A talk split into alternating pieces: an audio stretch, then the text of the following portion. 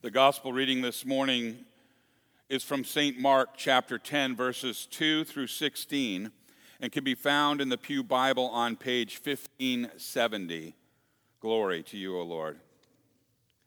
St. Mark chapter 10, verses 2 through 16. Some Pharisees came and tested him by asking, Is it lawful for a man to divorce his wife? What did Moses command you? He replied. They said, Moses permitted a man to write a certificate of divorce and send her away. It was because your hearts were hard that Moses wrote you this law. Jesus replied, But at the beginning of creation, God made them male and female. For this reason, a man will leave his father and mother and be united to his wife, and the two will become one flesh. So they are no longer two, but one flesh. And therefore, what God has joined together, let no one separate.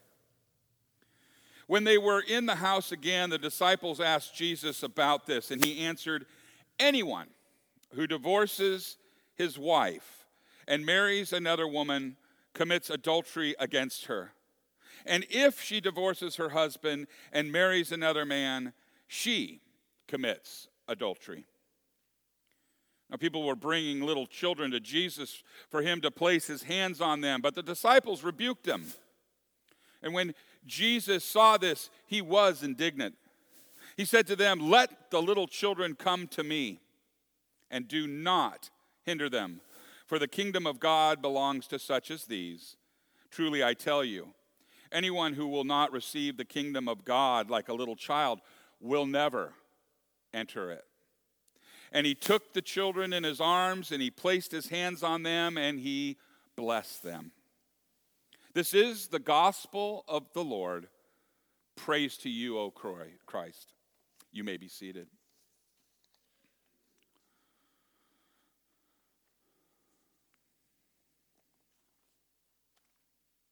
Will you pray with me? May the words of my mouth and the meditation of all of our hearts be acceptable in thy sight, O Lord, our rock and our redeemer. Amen. In the name of Jesus. This morning, my title is hard hearts. Hard hearts. I wonder if, if anyone here can remember a time, maybe in the past, or maybe even right now, where your heart was hardened towards somebody or something. And this is a dangerous case to be. Again, this last few weeks, been talking about the dangers of rejecting forgiveness of sins, the dangers of rejecting God and his offer of salvation, and the danger of rejecting Jesus. Because when we reject Jesus, not only do we reject him, we reject the one who sent him. This is a, a thread that weaves through the theme today as well. Where we find ourselves is the Pharisees coming to test him. Some Pharisees came and tested him by saying, Is it lawful for a man to divorce his wife? Why would they bring that up? Jesus was, as he commonly did when he, he, he would go to the synagogue and he would teach. And he was growing in popularity with the people. And the Pharisees didn't like this. This was bad for business. Who is this man? We've got to stop him. And so when they ask this question, they're not asking really for any other reason than to seek Jesus' death. Well, how could that be? Well, they were coming at it in such a way that they were trying to justify themselves. Jesus is doing this incredible teaching and, and just turning everything upside down and shaking it out. That no longer was uh, a priest a rabbi needed as a go between God, Jesus came to say, I am. I am your connection to God. And so, in their small minds, granted, Jesus is God, right? The Word became carnate. Nobody's going to argue with that, correct? So they're arguing with God about what the Word of God says. And they bring it all the way to Deuteronomy, where, where they're, they're, they're, they're, they're saying, uh, well, Moses gave us divorce. They were tempting Jesus. In this one, they were testing. Tempting, testing, kind of the same thing. In the King James Version, we see tempting. And the Greek word for that is Peirazo, peirazo. Mark uses that word tempting twice in his writings. Here, and also when Jesus is tempted by Satan.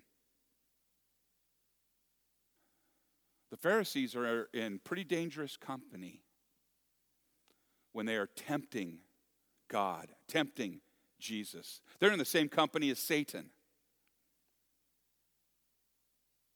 That's the battle that, that goes around us. That's the battle that we have to keep our hearts from hardening. Satan hates you. He hates me. He hates your family, your marriage, everything about you, and he'll do everything that he can to kill it, including twisting twisting God's word.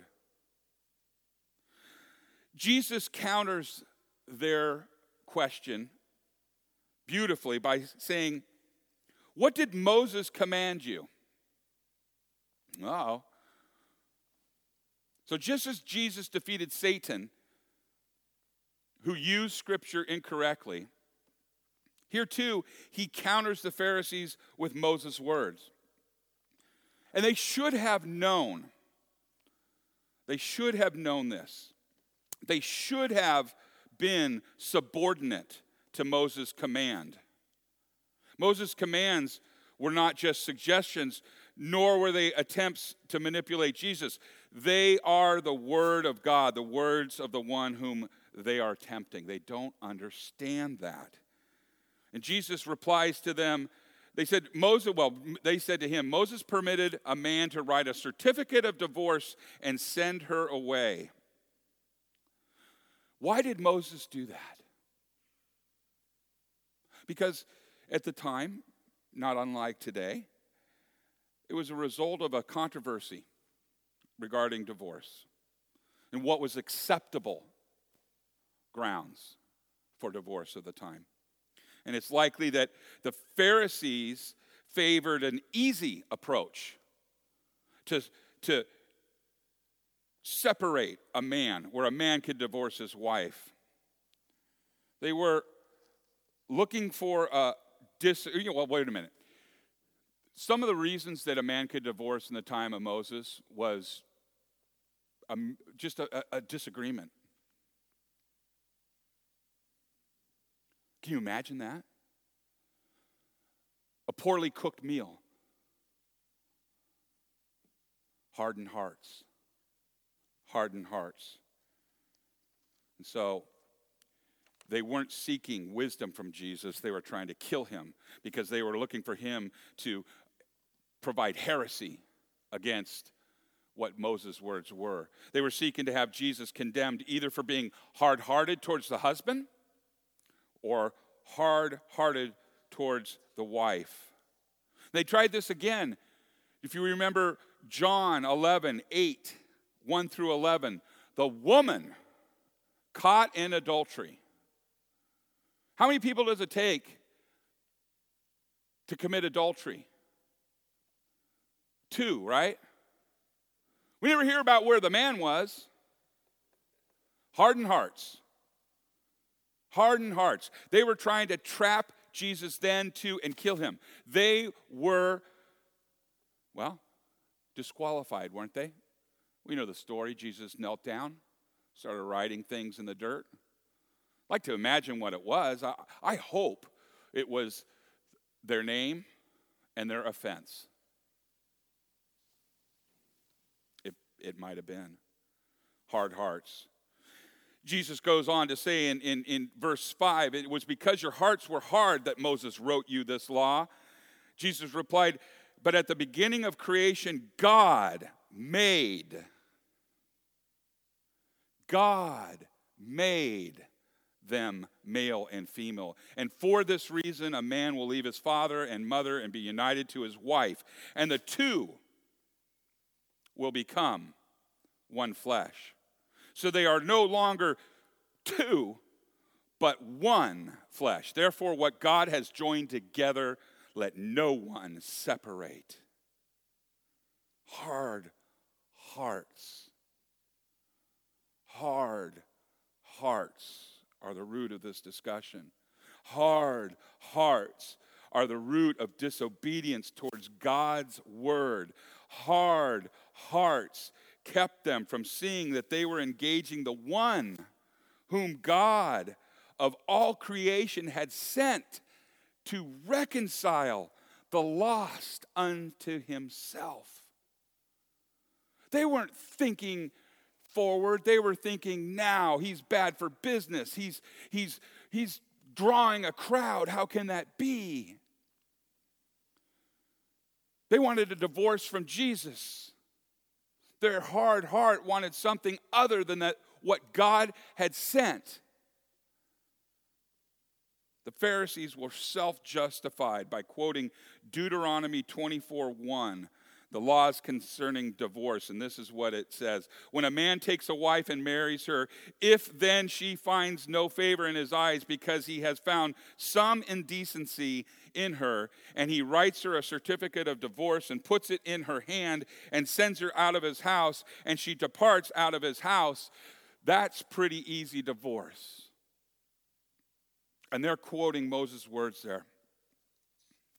However, the distortion here is Moses allowed. Moses allowed. And God made. Genesis 1 and Genesis 2:18. It is not good for the man to be alone. We heard that this morning. I will make a helper for him. And so the Lord God caused the man to fall into a deep sleep, and while he was sleeping, he took on took one of the man's ribs and closed up the flesh, the place with flesh. The Lord God made a woman from the rib he had taken out of the man, and he brought her to the man. I wonder if Moses said, Woohoo! Thanks, Dad. He should have. We all should. When they were in the house again, the disciples asked Jesus about this, and he answered, Anyone who divorces his wife and marries another woman commits adultery against her. And if she divorces her husband and marries another man, she commits adultery. Now, here's the deal the heart of the matter in a divorce is a matter of the heart. It's not, this is not, scripture here or this proclamation is not marriage advice for two heathens that are joined in marriage. This is an illustration of heathens wanting to follow their hard hearts. It's not just divorce. This is an illustration of a people that are beloved and they want to satisfy their own stomachs. Manna again? I want meat. God made the manna and gave it to man. And man murmured, Not good enough. My heart, I want something else. The flesh wants to satisfy the flesh. The flesh wants to disregard what God has made. The flesh wants to divorce himself from what God has commanded. Again, I say, it is appointed for a man to take a wife and leave his parents and cleave to his wife. Cleave. Two become one. Now, Christ left his father for a time, right? He left his father to gather his bride, the church. And he ultimately gave his life for his bride. His own life, his own sin, sinless life to reconcile his bride, to wash her clean and make her white as snow, pure, redeemed. This is what we're learning and what we're hearing and how this is applied to us in life. We're hearing that the bride, you, me, all men who have sinned, if we say we're without sin, we deceive ourselves. The truth is not in us. We have been a disobedient bride. We see it time and time again with Moses and the people grumbling, worshiping idols. The groom wasn't enough. God wasn't enough. They had hardened hearts. They wanted uh, to divorce God. And so he's not going to make you stay, does he? He's not going to drag any of us into heaven, is he? He does not evangelize with the tip of the sword. However, over and over again, he pursues his unfaithful bride. He pursues her.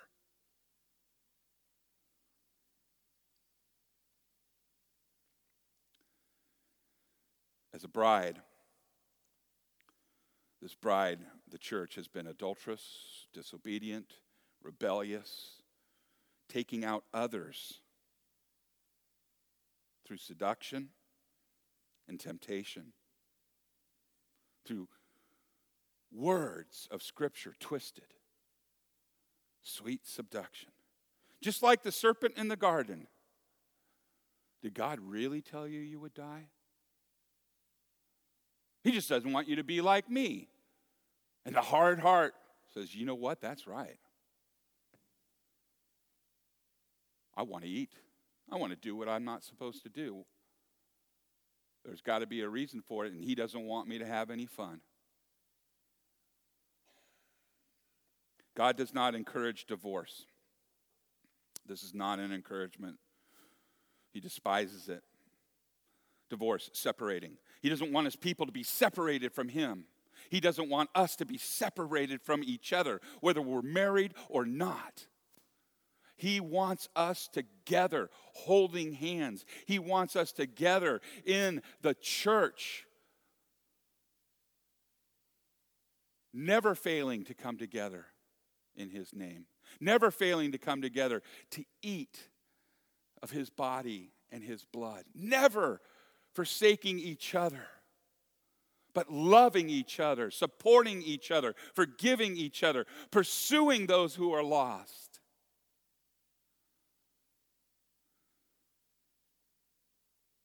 He pleads over and over again with his rebellious bride Come back. Be reconciled. Be forgiven. Be made new. The time for his bride, the time for his bride is now. To come back now. To be restored now. This moment. Now, the groom meets those in baptism. The groom washes them clean. The groom makes them new. The groom gives them a gift of the Holy Spirit. The most beautiful marriage gift that you can get God in us. The groom will meet us today at this table saying, Come, be clean, be nourished with my blood and my body. Come, be na- made new again. The groom says, I forgive you. I don't care what you've done. I want you to be with me always. That's not something that the flesh and the man can do without God. So the question is this Will the bride RSVP with her attendants? Will the bride come to the table? Our groom has prepared the feast in advance for you and for me. The table is set. In the name of Jesus, amen.